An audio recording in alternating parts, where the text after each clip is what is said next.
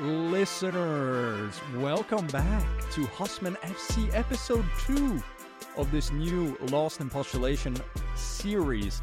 I am joined by somebody who he may never have been to Norway, but he is ice cold from the penalty spot. It's Roy Cycli back again for another recording. Hello, hello. Welcome. Welcome everybody. Thank you. How are you doing? I'm doing doing great. Doing great. A little stressful, heart rate's down after the Arsenal match. But aside I from noticed that, based on our text good. thread. I was texting you because Milan was playing at the same time up to zero. I was quite relaxed, not paying much attention anymore. And I was texting you. I was like, how's it going over there at Selhurst Park? And you were just giving me like one word answers.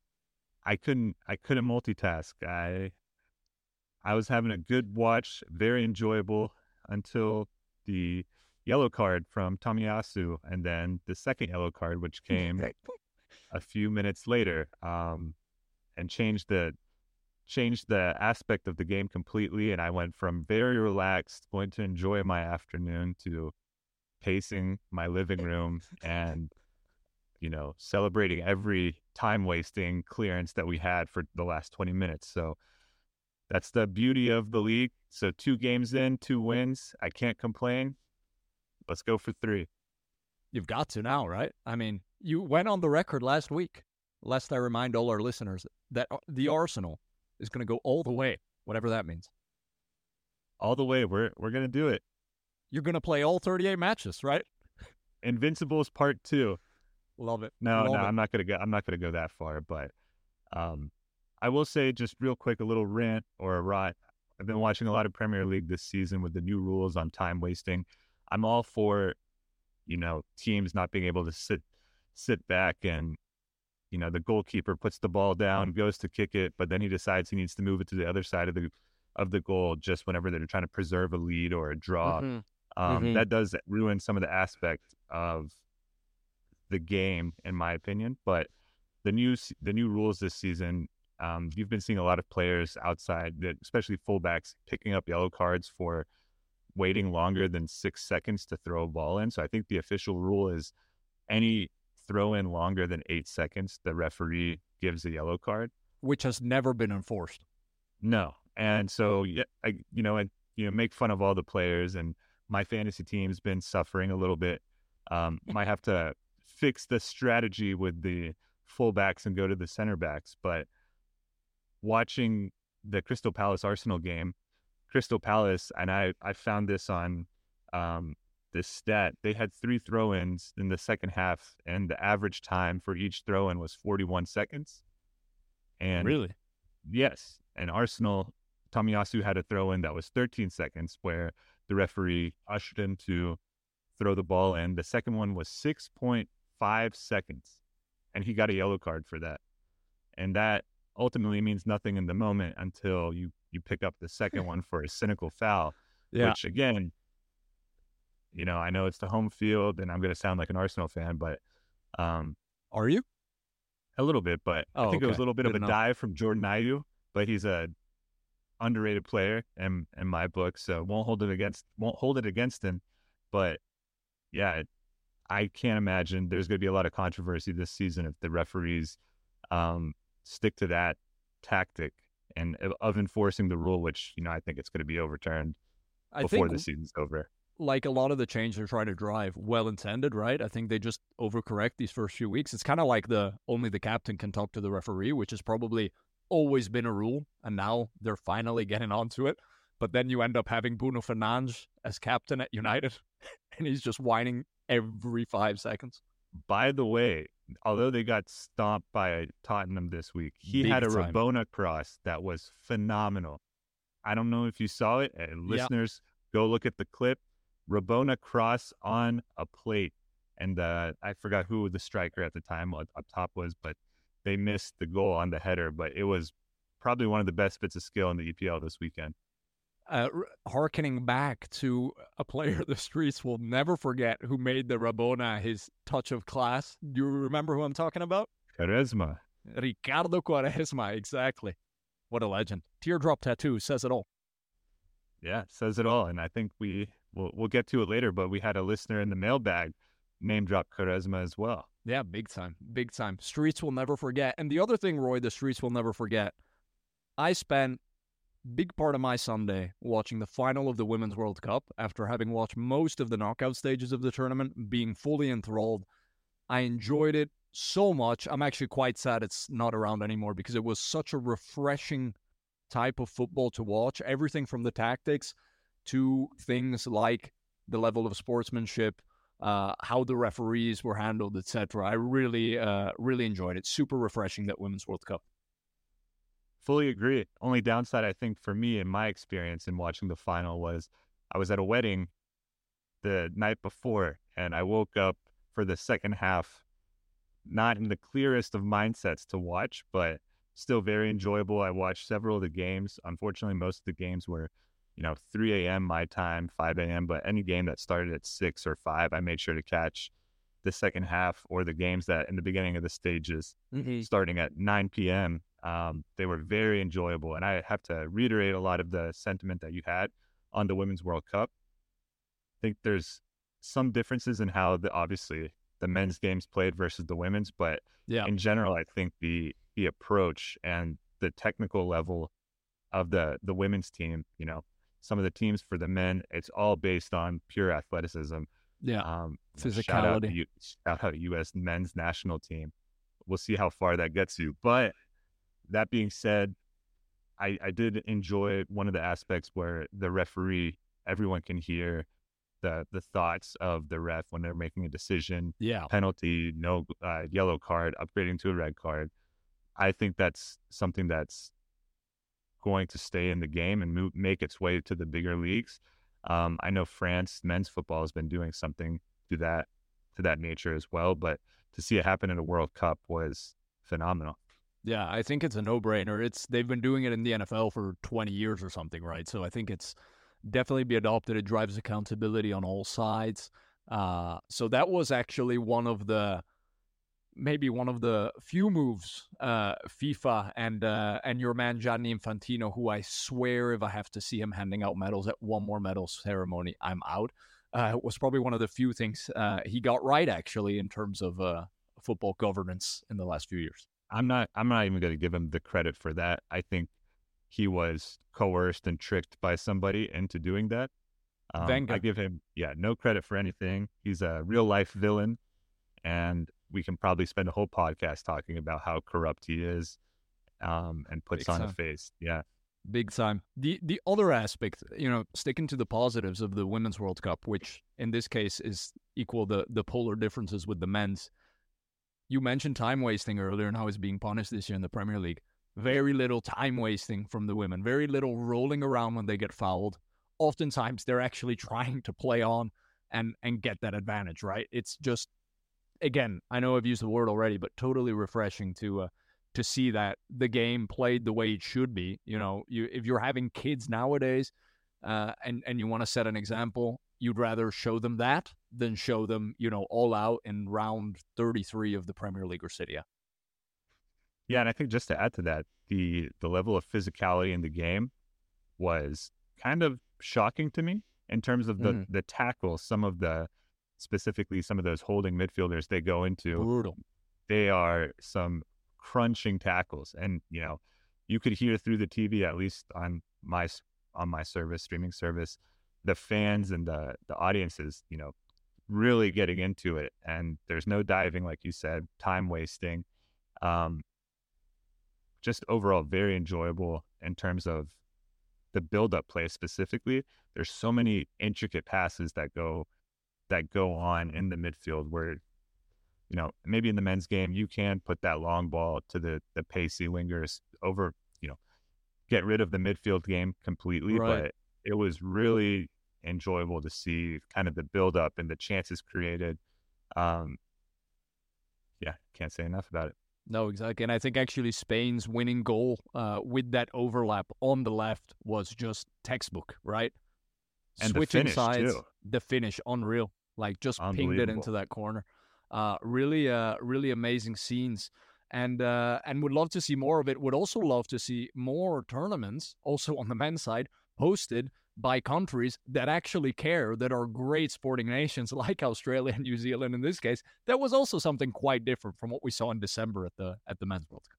Yeah, authentic fans. That's that always makes for a better experience, I think, instead of paying people a ton of money to come. Um, I know there was a lot being said about the Qatar World Cup um, coming from from Lebanon. All the news in in Beirut at the time, mm. they were paying people to go and become fans um, of other clubs in Qatar. So lovely. I'm sure a lot of Middle Eastern countries they had people as well. Like, yeah, I'm going to go watch a couple football matches, but I'm also now going to go and support, you know, X Y Z team. So having those authentic fans there, and then I I did see on Reuters magazine when they were recapping the women's World Cup the total attendance. Do you have an estimate of all the matches? How many people watched, you know, games in stadiums?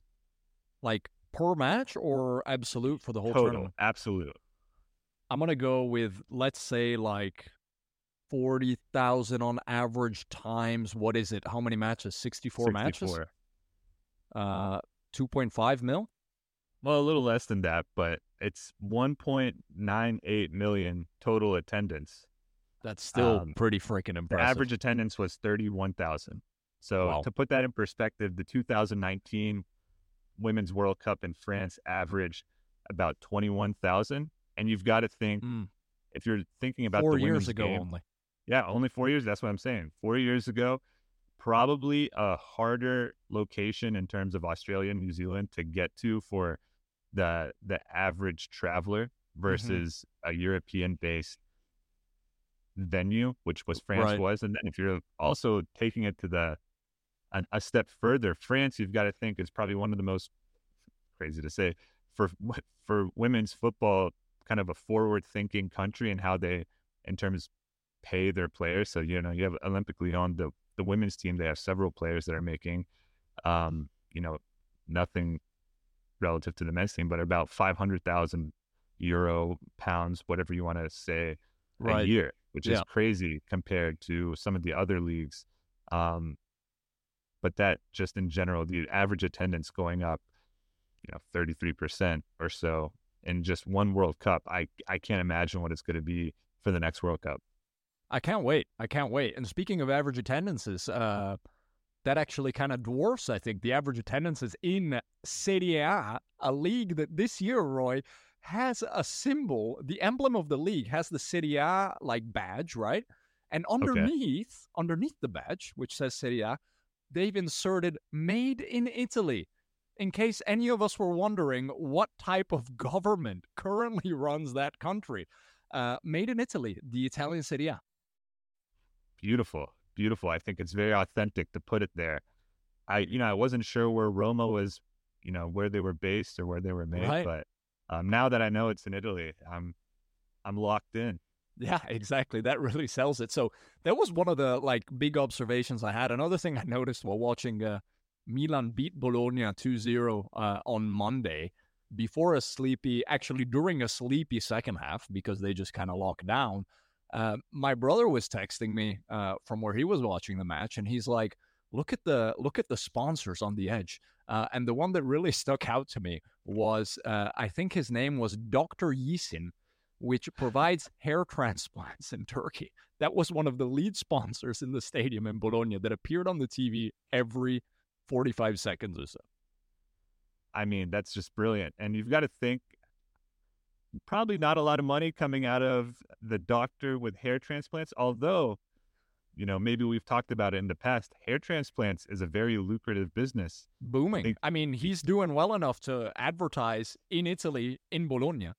Fact check me here, but maybe we'll, we'll, we'll talk about it later. But every hair follicle you're getting costs about fifteen hundred to two thousand dollars. So he's a booming business, and I'm sure there's a lot of Italian men out there with some receding hairlines in there. What are you trying uh, to say? This is I'm an audio medium. This is, this, this is, is an, audio, audio medium. medium for a reason. Show some respect. No Unbelievable. Respect. Unbelievable. Um, so yeah, that's that's another thing I noticed. Then, I mean, the biggest thing that's that sticks out, Roy, is podcast listeners. You'll empathize. Put this podcast up to 1.4 speed if you can. Okay, you've done that. Good. Now put it down to 0.6.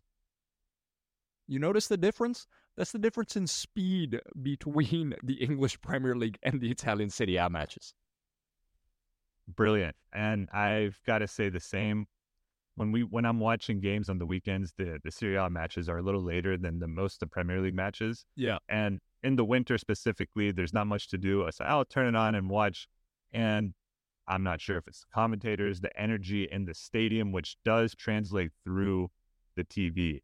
If there's a packed stadium, even if the football is atrocious, you still are are kind of locked in and and ready to watch. But the camera angles, how far away they are from the pitch, it's it's really tough. Some of the matches, unless it's a head to head or a rivalry match, um, it is a slower league. But with that, you would assume that defense is the Italian stereotype of being like mm-hmm. rock solid at the back, um, which I did not see in this week. And my underrated performer or the flowers for this week was Antonio Candreva. Candeva. Oh, throwback, yeah. The Eternal, as they called him, um, against yeah. in his match against Roma. And his two goals were phenomenal. Listeners, if you haven't seen them, yeah, I mean, the second goal was just beauty. The ball came across, trapped it, one touch, hit it with the left, uh, like in the side net. Just fantastic. But what I've got to just look at a little more, the defense was awful. I mean, just terrible. And both goals, the line, if you look at it, the back line was not, you know, your basic back line has to be straight.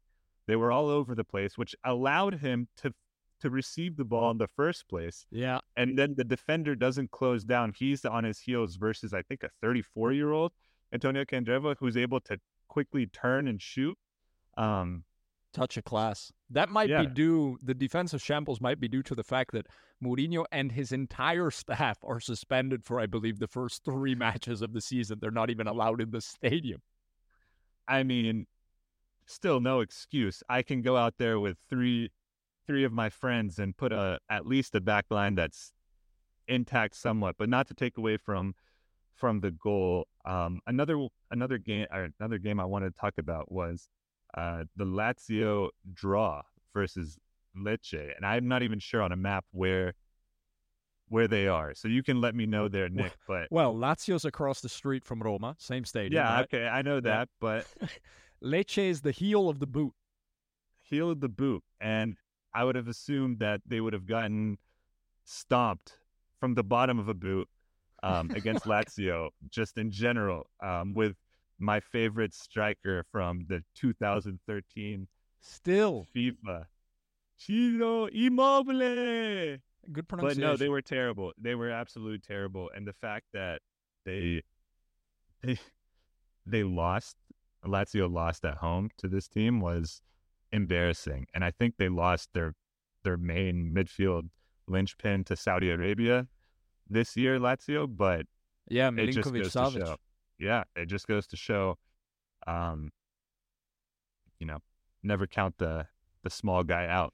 And the I will heel say, of the boot. I get his name wrong, but the the second goal from the Lecce player who scored Almqvist, or I'm not sure. We'll we'll put a, a name drop later, but his run to receive yeah, Almqvist. His, his run yep. Almqvist.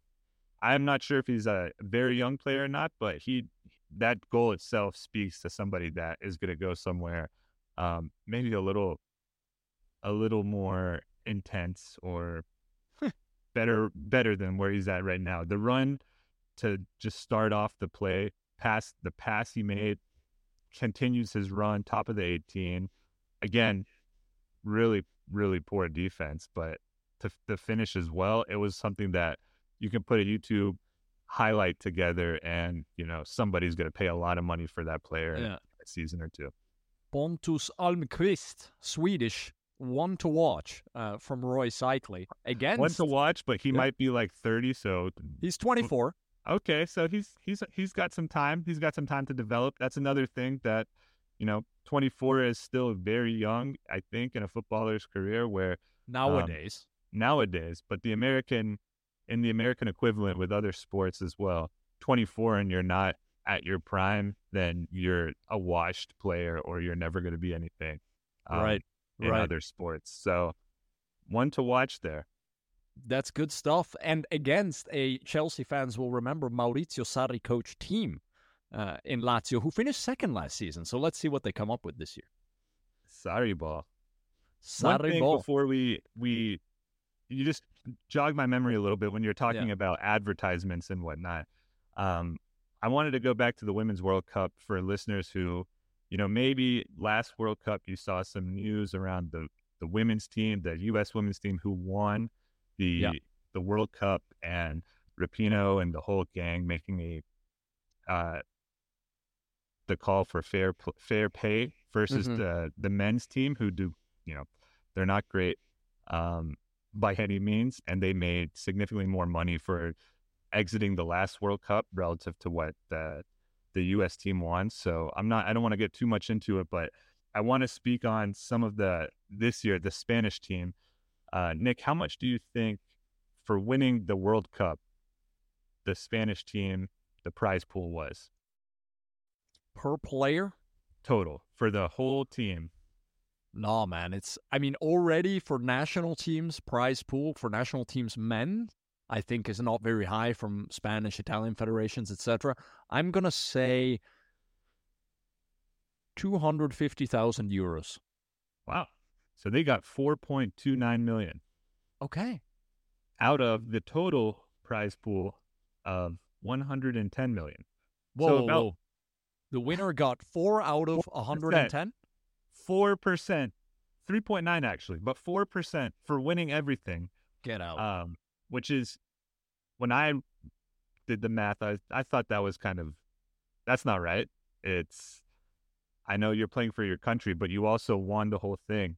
Right. I don't think anybody signs up for any kind of league and winner gets, you just say winner gets all, winner gets, you know, 70%, not winner right. gets 4%. So then I did a little more digging on the men's World Cup and you know, shocker, oh, the the total prize for the men's World Cup was 440 million. So take that versus the 110 million.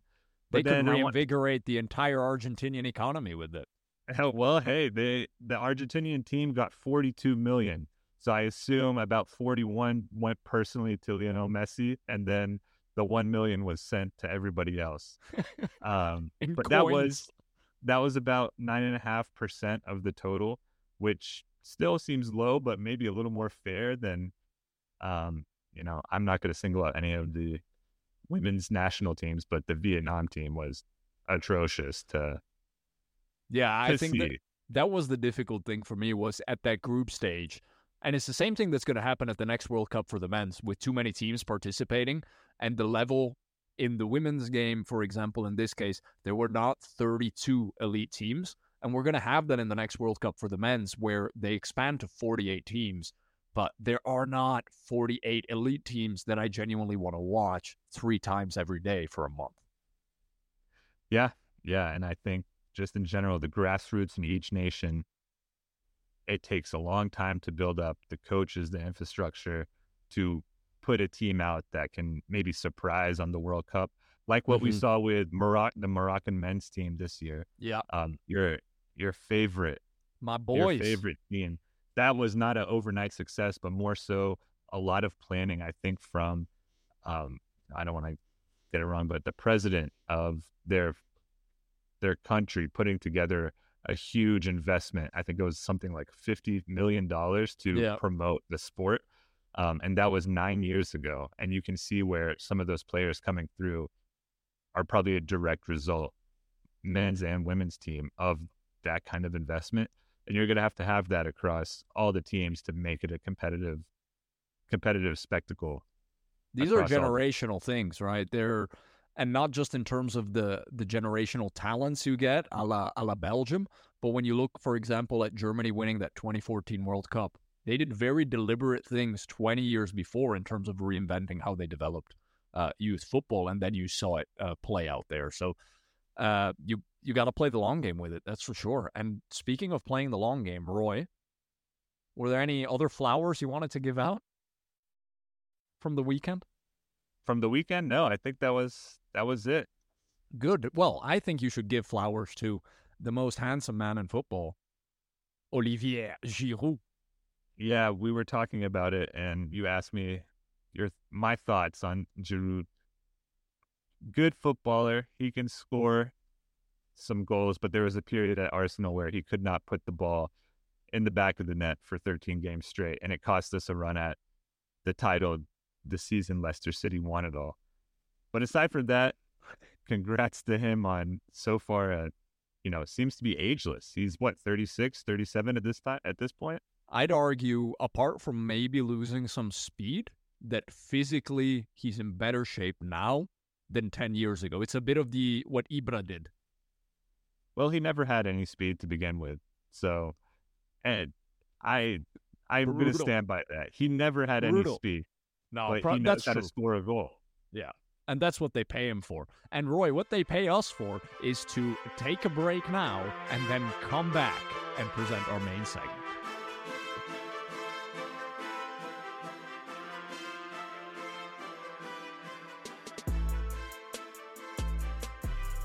Listeners, welcome back to Husman FC. Now heading into our core segment for the day. I was sitting on the couch the other day and Roy sent me a text with a list, a list of a hundred football players compiled in 2001 by 442 and Don Balón, detailing the best young players in the world at the time.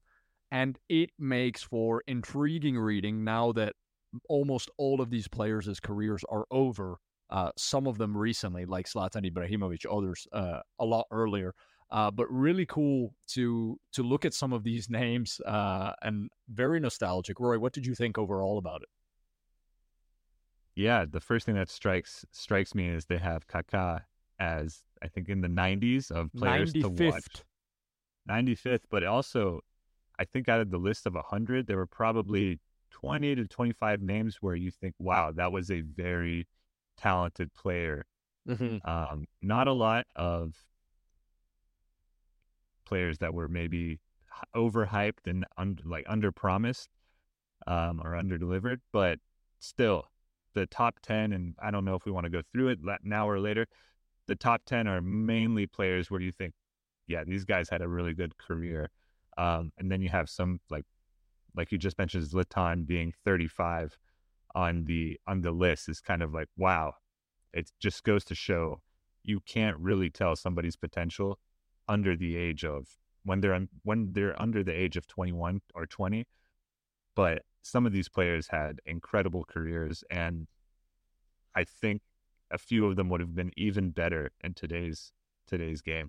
Yeah and i think that's what we're going to get to discussing because we both compiled lists and but i think you know on your point there it's like maybe to an extent at the time in terms of talent and potential, the 34 guys ahead of Zlatan or the 94 guys ahead of Ricky Kaká may have shown more potential, but the difference over making a career is also down to the details and the discipline, etc. Right, and I think that's that's what you really see there. Um, but Roy, we've both put lists of players we want to discuss, and then leading to you know kind of also the ultimate thought of would they have been better or worse today or would they even have been pro today for some of them?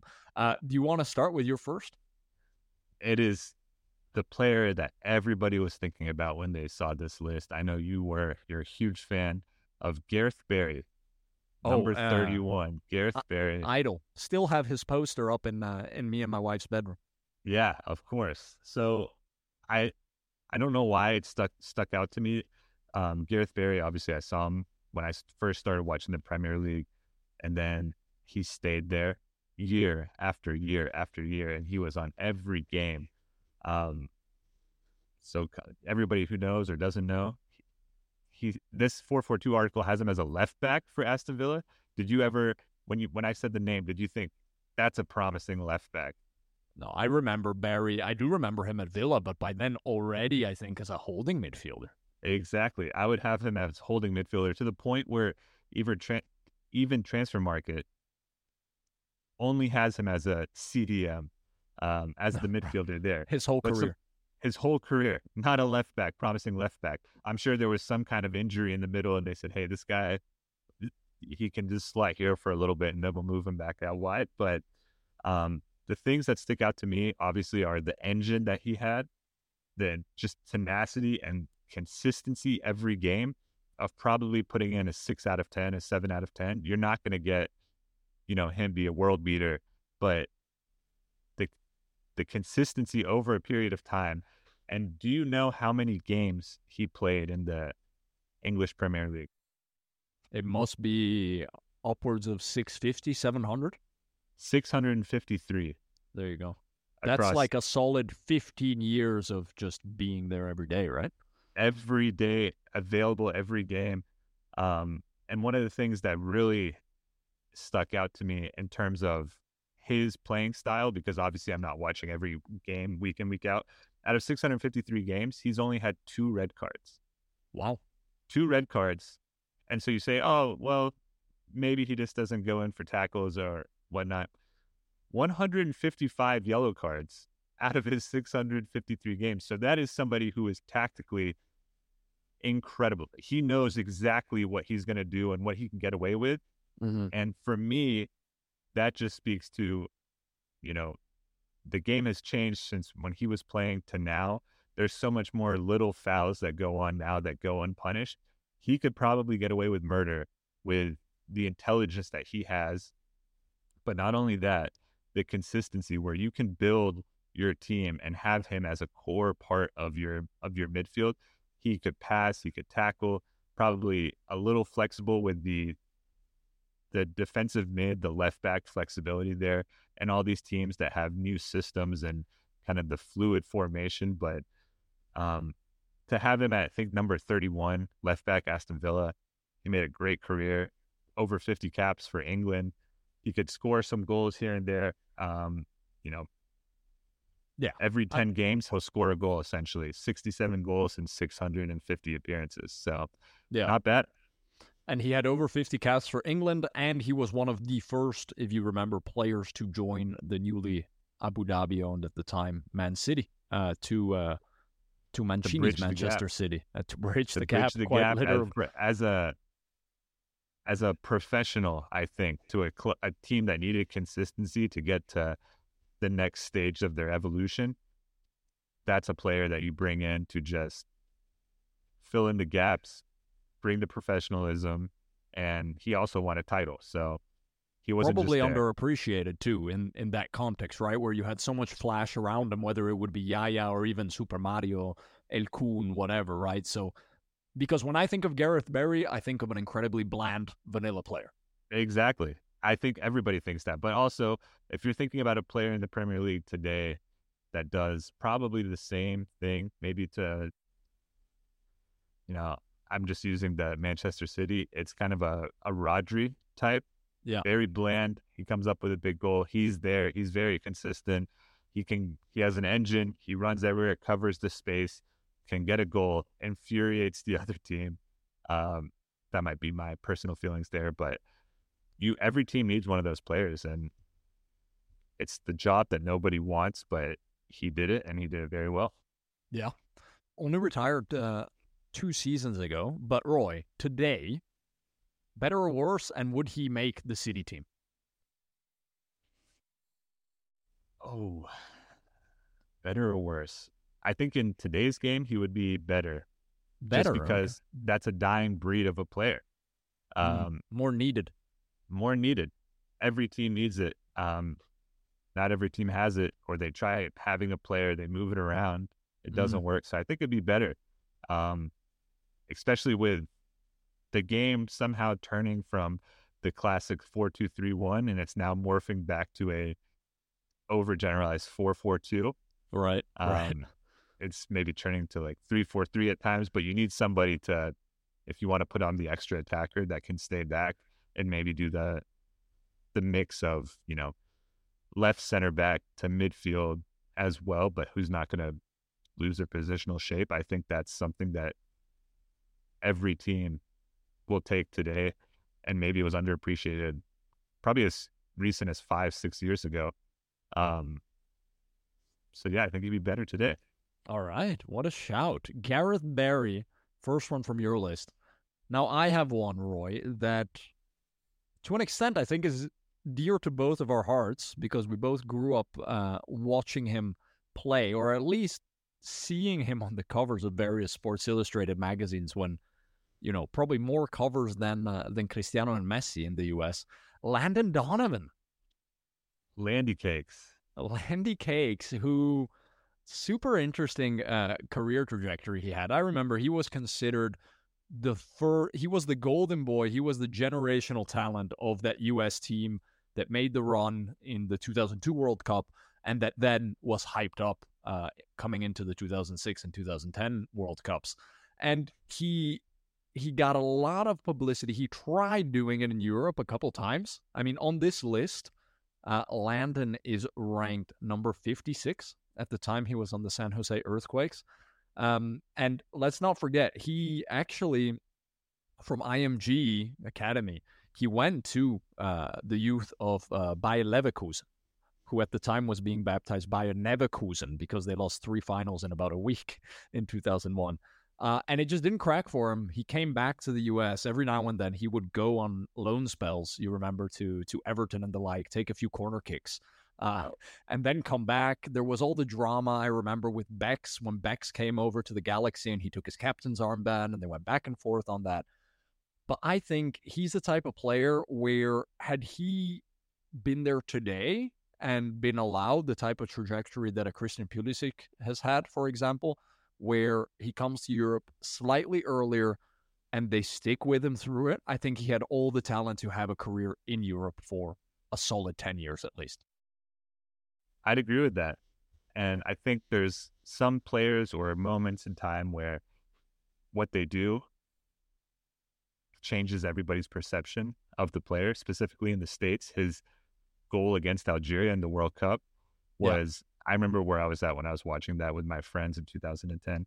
It was the shot heard around the world, essentially, as what this, I think it was a Sports Illustrated article. Around the that. States, for sure. Yeah. Um, but you know, it's America. We got to say the world. Everybody exactly. is on on on watch for it. Everybody's a world champion after winning the Super Bowl. Yeah, and you know the LA Galaxy legend. Um, when I was first coming up playing, my my uncle out in California, I had a banner in my room, which is LA Galaxy Donovan, uh, little little banner there. So it was kind of like if you want to be good at soccer, like look up to this guy in the states.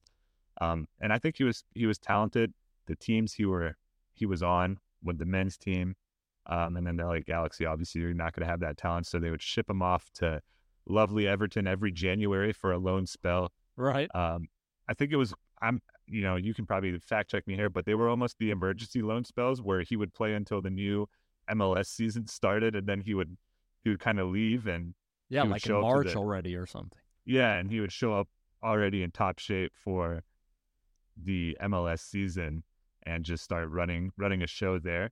There's been some early rumors, probably not going to happen, but of Lionel Messi going to do the same thing with a with a loan for a month to Barcelona. Um, let's see if that happens in January. But going back to Donovan, yeah, I think good player. I would say he would probably work pretty well in today's um, day and age, especially now that the I want to say a stigma, but how people perceive American players has changed a little bit.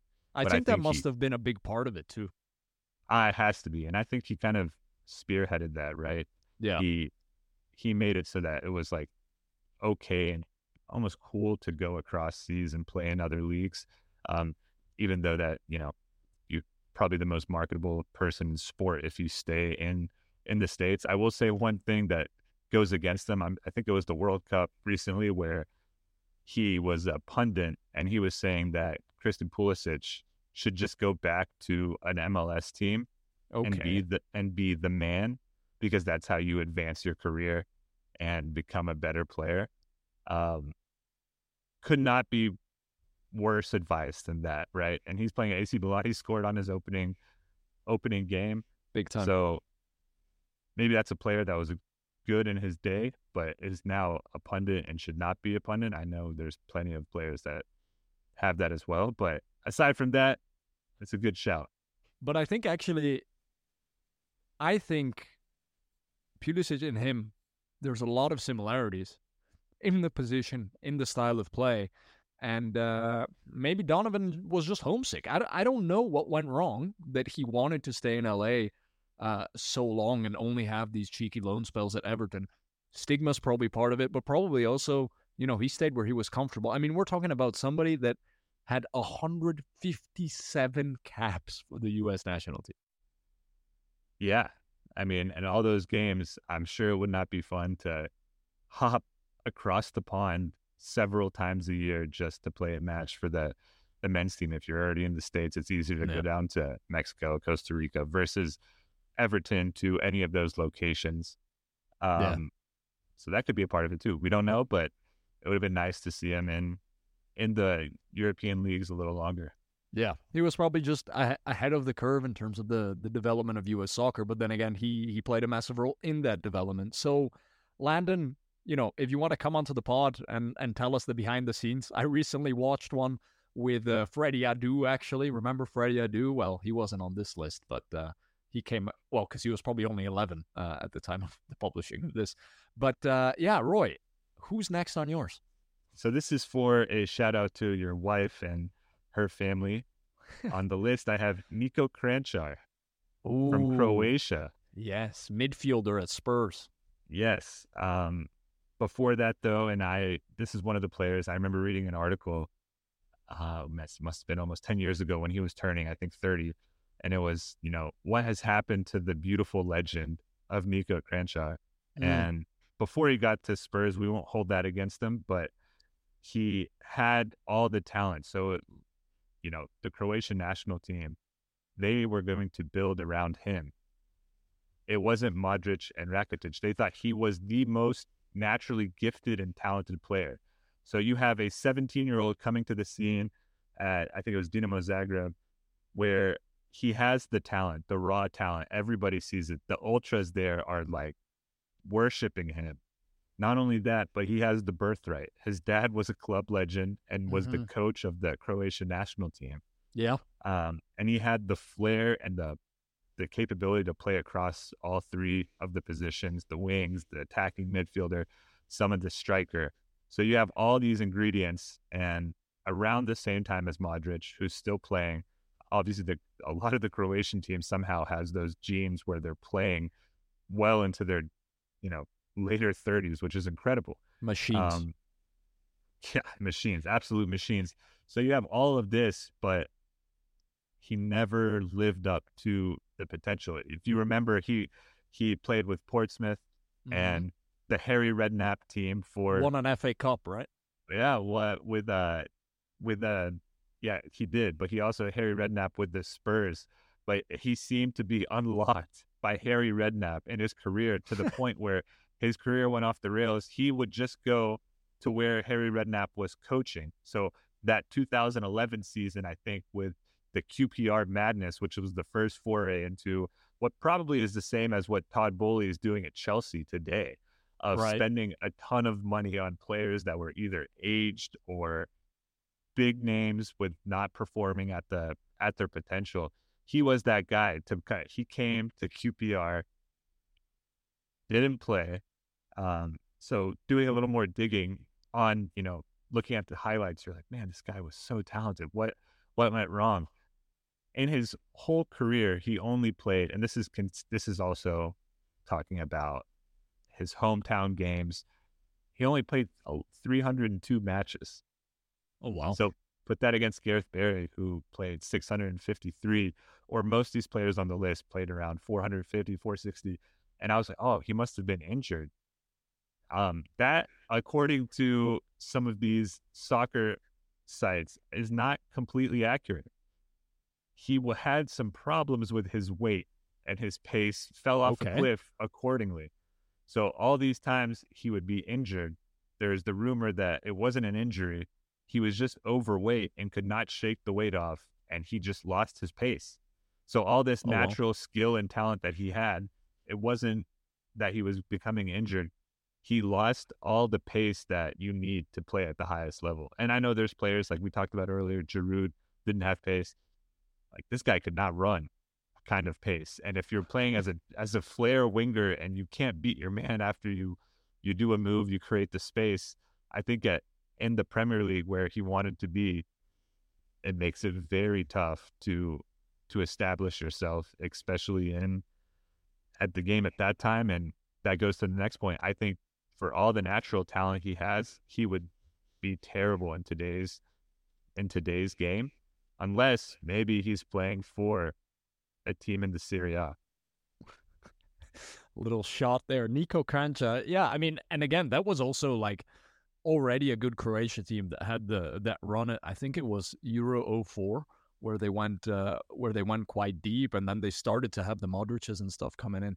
Yeah, I mean, again, like you've you've picked two uh, with with Barry and now Niko Kranjčar, which I, I would categorize as quite boring players. But Niko Kranjčar, I don't think he was a boring player. You just don't see enough of it. That, that must be know, it, right? Yeah. I remember watching him a few times, and he did have a lot of skill. He had a couple of, I I, I put it up there as like almost wonder goals, but it's like mm-hmm. you never can live up to the hype that you have when you're a young player.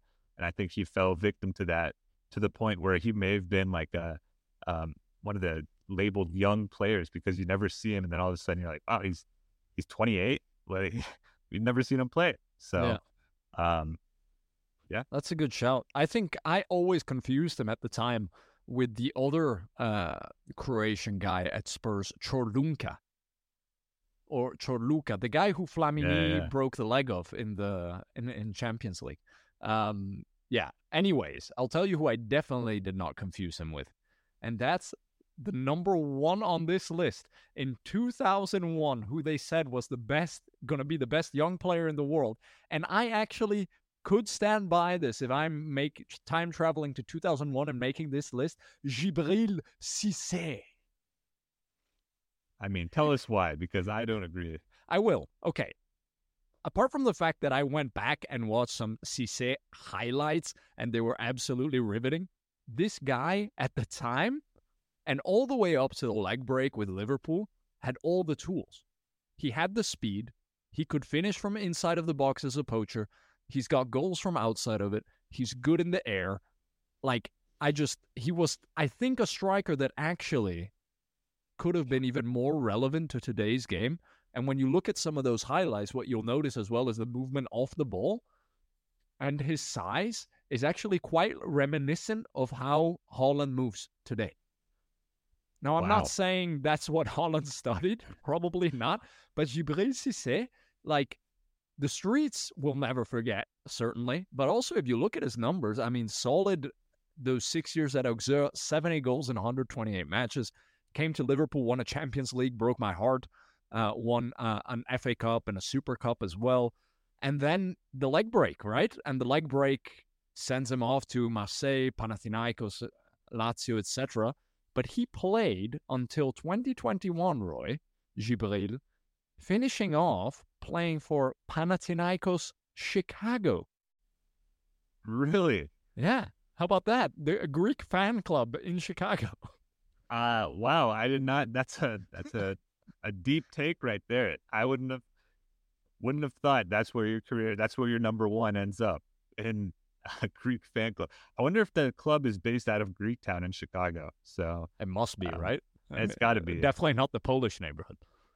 No, no, no. It's probably in Greektown where the streets they play Greek music on the on the radios on the streets 24/7. So Love it. Shout out Greektown. It.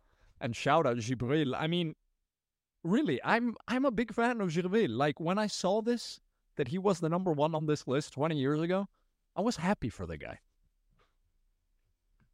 I mean, was it like a, almost like a pity pity happy or just like genuinely like obviously you compared him to some of what Haaland gives you right now. Yeah. I think he was like a genuinely fun and sick player to watch. And Unfortunately, I mean, so it didn't strong. work out for him, and he was super strong. He was so strong. I mean, yeah, I, I think I have to agree. He would obviously be able to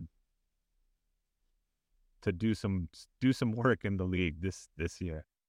Definitely, and I think that type of injury which he had, I don't encourage anybody to go and, and watch that leg break, but that was one of the first like break and half leg breaks we saw on live TV. And that'll do something to your mobility in your career if you're a striker. Yeah. physically and mentally as well. So Brutal. that's Brutal. probably the hardest part to come up. Uh, maybe the hardest part to come back from the mental aspect of it. Once you're fully healed, um, tons of players that never got back to the level they were at because mentally they could not give the the extra one percent in a tackle and a run to to take them to where they had to be. And that's what I what I looked up. I was like, yeah, what went wrong with Jiburi, right? Because your first conclusion, like when he's that much of a talent, you think of the Anelkas of the world and stuff, and like, okay, did he just, you know, not care so much or not have the discipline of a Zlatan, etc., of other players in this list?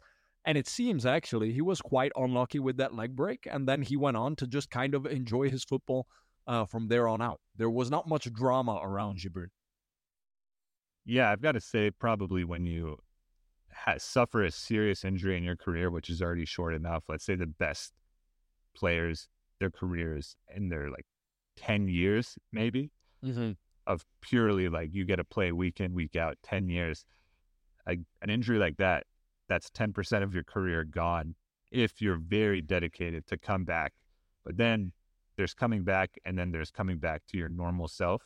A lot of these players, you know, your Ronaldo, for example, you you have these injuries. It it takes a mental tenacity to come back and be what everybody expects you to be the same player.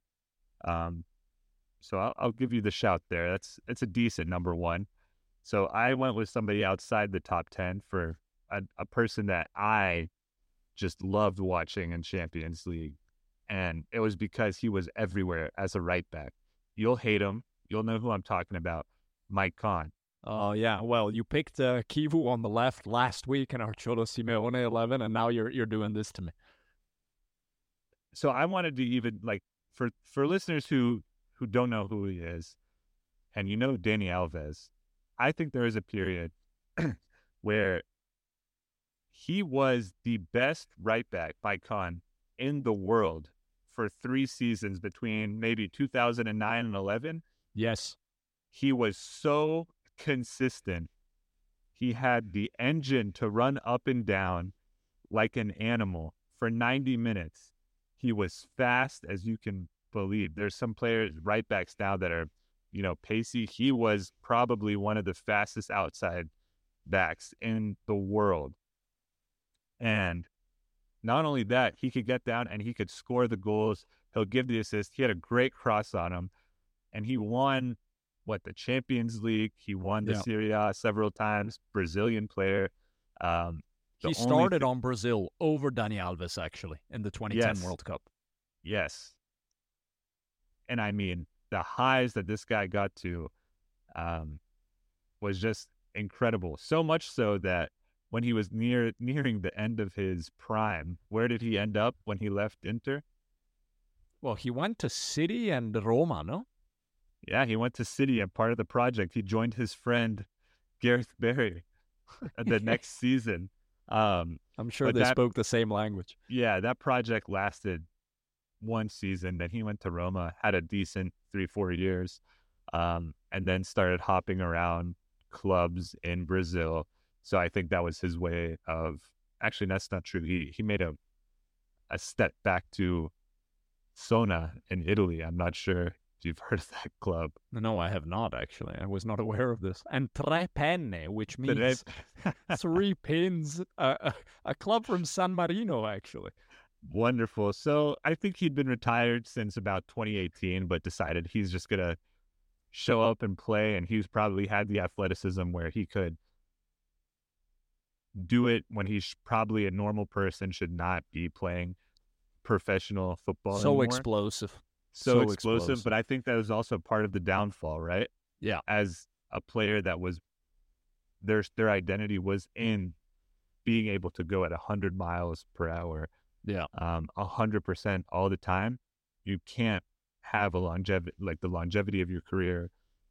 You know, father time will catch up with you, and you have to be able to re reinvent yourself. Um, which, you know, I'm not sure he was able to do, but when he was at the top, he was truly at the top and was, you know, like you said, making players like Dani Alves take the back seat Yeah, definitely. I mean, Pep would have probably turned him into a holding midfielder if he took him towards the end of his career and probably made it work, right? Uh, yeah. Scary thought. But he, you know why he didn't? And that was the murmurings that were always making their way around about Maicon when he was at his peak at Inter and then again when he came back to Roma was that he was a Ronaldinho level partier. He loved heading to the club after the matches, and probably that's where you see the impact on the longevity of such a such a promising player who also fulfilled his promise. Don't get me wrong, but could he have done an extra four or five years on top if he didn't do that? Maybe. Who knows? Yeah, I mean, still he played about uh, 468 games, so not not a bad career, but could have been better. Yeah. But still a player that I think lived it up, like you said, the partying, the flair, everything. He he knew his time was on the big on the big stage was limited, and he made the most out of it. Absolutely. And since we're taking like the conversation is kind of taking this type of bend of uh, of what could have been and uh, and lifestyle choices, etc. Uh, I've just adapted my choice. I'm dipping back into the top ten to the number six at the time, who Ajax actually chose to proceed with over Zlatan Ibrahimovic uh, a couple seasons later, and that is Rafael van der Vaart. That Interesting was... choice. We're circling back on the Spurs. Spurs again. um, okay, but before I get into Van der Vaart, I went down a rabbit hole of that 2001 2002 Ajax team because I kept seeing some of their players pop up on this list. I'm going to read you a few names from that okay. roster Christian Chivu, your man. Yeah. Andy van der Meijde, another promising startlet who ended up going to Inter. Zlatan Ibrahimovic. Mido, continuing with that Spurs team, the Egyptian striker. Maxwell, Zlatan's best friend who joined him at every club. John O'Brien from the United States of America, the defender from the 02 World Cup. Van der Vaart, John Heitinga, who started in oh. the 2010 World Cup. And Steven Pienaar, the South African, who ended up at Everton and Everton. Spurs also. there you go. And uh, M- Maarten Stekelenburg. How about that for like a squad of young players? It's always Ajax. It has to be Ajax. That's that's a pretty pretty well balanced team. You have a few superstars in there as well as hard workers and players that were ended up making a good career. Everyone that you mentioned made a decent career. Yeah, and very interesting. That's a team that actually made it to the semifinals of uh, no, sorry, the quarterfinals of Champions League against AC Milan in 2003 when we went on to win it and they almost pipped us. We had to wait for like a last second Jon Dahl Tomasson stealing a goal from Pippo Inzaghi. Um, anyways, I digress. Back to Rafael van der Vaart, who at the time, this six makes total sense because he was considered one of the most promising number 10s in the game. And he kept being given the chances. If you remember, he went to Hamburg Real Madrid. He was at Real Madrid with the other Dutchies, with Robin and Sneijder. You remember that? Oh, I remember. Team? That was I. I wanted to make sure I wasn't misthinking that and had a career mode where I had Van der Vaart at Real Madrid. But I remember he was there. He was shipped out around the same time, if I'm correct, as they were bringing in the new wave of the the Ozil, the yeah, the Ronaldo, Galacticos 2.0. Yeah. Yep and he was shipped out to to Spurs. Ended up going back to to Hamburg, and then he he was actually in Denmark for a couple of years because I think he married his second wife was playing handball uh, in Denmark. So Rafael van der Vaart, at the time, he was considered along that line of the next great Dutch, you know, Johan Cruyff or whatever. Yep. The way Pelé always nominates his his heir in Brazil, which at one point was Robinho. Um, so Van der Vaart, that is for me like the essential player that you know he made it to that level he liked the money he he enjoyed that life of the footballer but didn't really care about becoming the best yeah it's really interesting good shout i yeah. only remember him as having a calf injury seemingly all the time um, i think i've seen probably one or two matches where he he limps off the field with a pulled calf muscle or a strain of some sort. He did not feel like a very robust player, um, but No. very talented.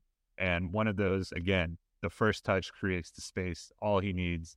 Where, you know, correct me if I'm wrong, I don't recall him being very athletic, No, but very smart and with the ball could do what he wanted and didn't need the speed to um to really hit the stride. Like I was saying with Nico Kranjčar, he was out wide most of the time where you need a little bit of speed. Uh Vaart came a little through the through the middle, plugged the gaps, maybe a little free roaming. Um but a good shout to to end out some of the the heavy hitters in this list. Yeah, and I think just for the record today, I don't think he would cut it. Not with that lack of pace, not with that lack of discipline. There's it's it's so ruthless now. There's no space for a guy like that. Yeah, no, there's not. There's no. I guess what would you call him? A ten? Yeah, even roaming? positionally, right? It's like the whole Ozil discussion nowadays. Ah, is we like, we could we could have a full. Dis- that is a dying breed. You know, it's bad when going to Ozil, he posts that his position is now a dying breed on social media. Um, so if a player is telling you that that's no longer really a thing in the sport anymore, I'm sure it'll come back around in a few years when, you know, everybody's just trying to tactically outclass each other. Um, and everybody goes four four two and positionless football. But yeah, I. I, I I don't think he would he would fit in today's age, and I don't think when he was in the EPL for that stint that he really fit as well then. So it's only gotten more structured and more high octane. So you really got to commit to make it. Yeah. I'm gonna let's do one last thing. I'm gonna because this list was so good, uh, so nostalgia laden. I'm gonna throw some honorable mentions uh, at you, uh, Okay. rapid fire. And if you want to say anything about any of them, just interject. Okay? I'll do a quick word after every name that if I know them. yeah, let's do it that way. Okay. Okay. Number 100, Alexander Hleb. Fell off a cliff. Three, four words. Not but literally. Okay. No, literally. Um, 91, Kieran Richardson. Flop. 82, Dimitar Berbatov. world class first touch. Um, was it the five goals he had? Was it against QPR With uh, United, right?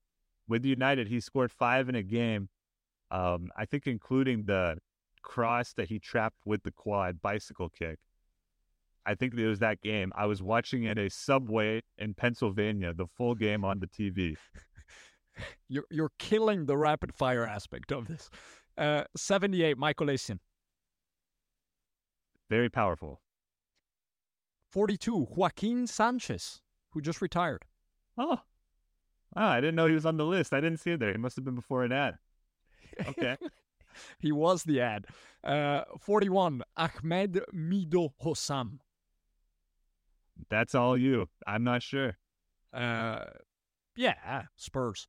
Um, 35, Zlatan. Legend. 30, Jermaine Defoe.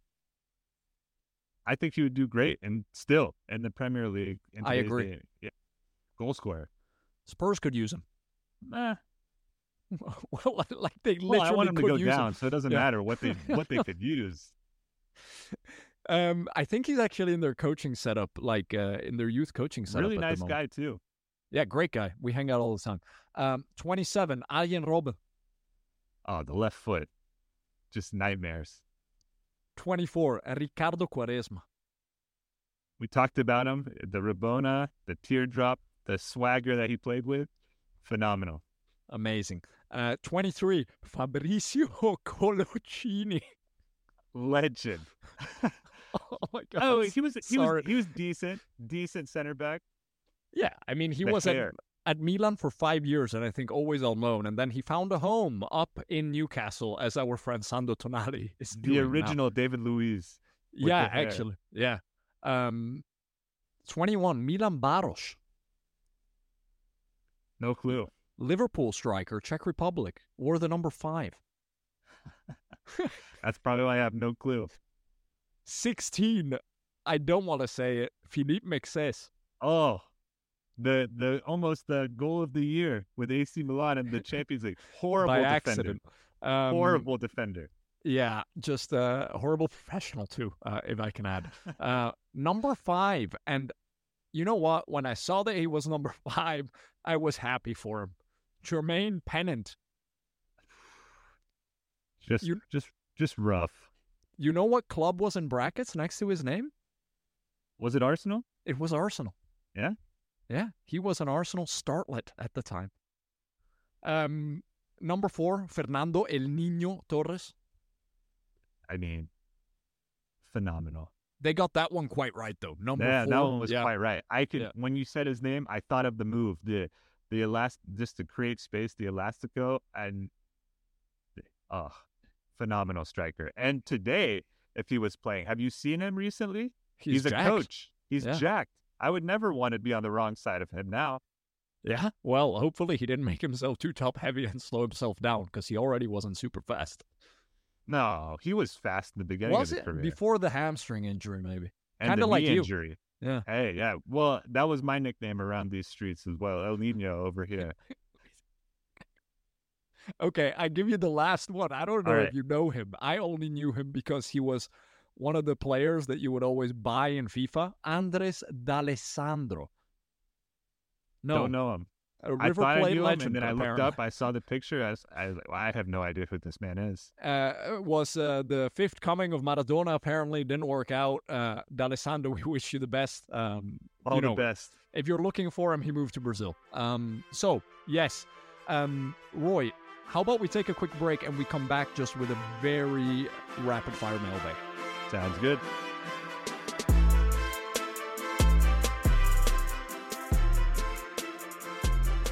Listeners, welcome back. And before we go here, uh, we've had some of you writing into our mailbag about the Cholo Simeone 11, which we released last week, and uh, coming with your own uh, formations, uh, which has been super cool. Roy, I'm going to read one now to you, all right? Okay, hit me with that. I have not, I have not heard of the mailbag or anything here, so this will be interesting.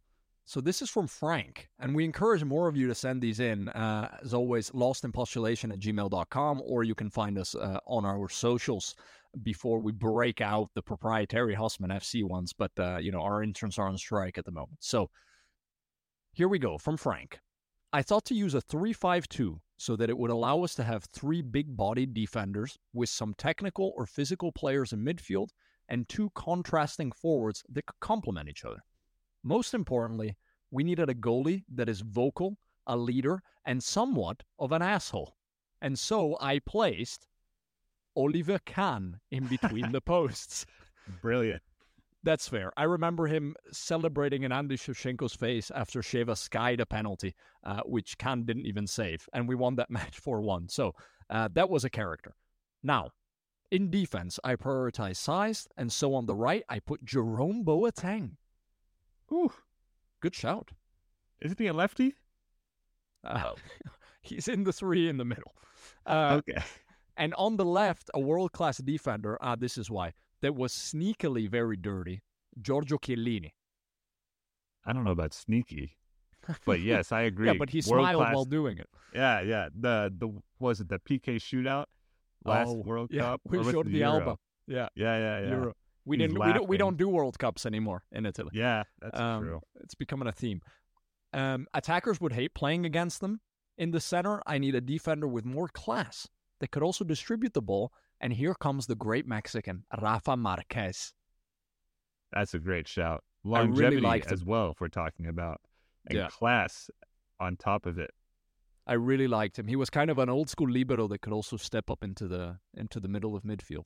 I half expected him to be in this year's World Cup. Uh, I Again, think he with played in four. Yeah, Yeah. four World Cups. So legend. player. On the wings, I wanted one that was more offensive and skillful with lots of flair, and came with Ricardo Quaresma, the man with a teardrop tattoo. But to balance his offense, I need another winger that will defend more and run and run and run. Luckily, we have Yuto Nagatomo come in, a very unassuming player. You remember him? Oh yeah, you're playing him at left wing back in this formation. Yeah.